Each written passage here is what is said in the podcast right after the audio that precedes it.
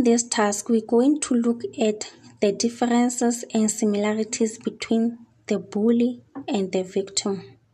We will start with the differences between the two. We know that learners who are more likely to be bullied, they are always shy, they are self-centered, they have low self-esteem, they don't have many friends, they have high level of anxiety, they are always in fear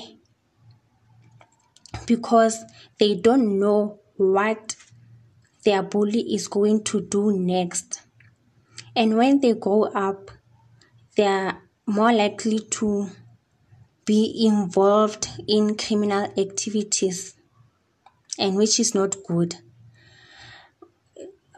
Um, the bully, they are always brave, they have anger issues, and they have poor self image, they are aggressive, they have many friends because those friends they want the bully to protect them.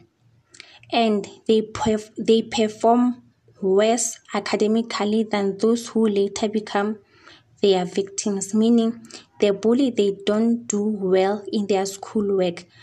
Hence they end up bullying other kids or other learners who are performing who are performing better than them. The similarities we don't have so many similarities but we can tell that they are both they both have low self-esteem they always love to be alone or they like to be left alone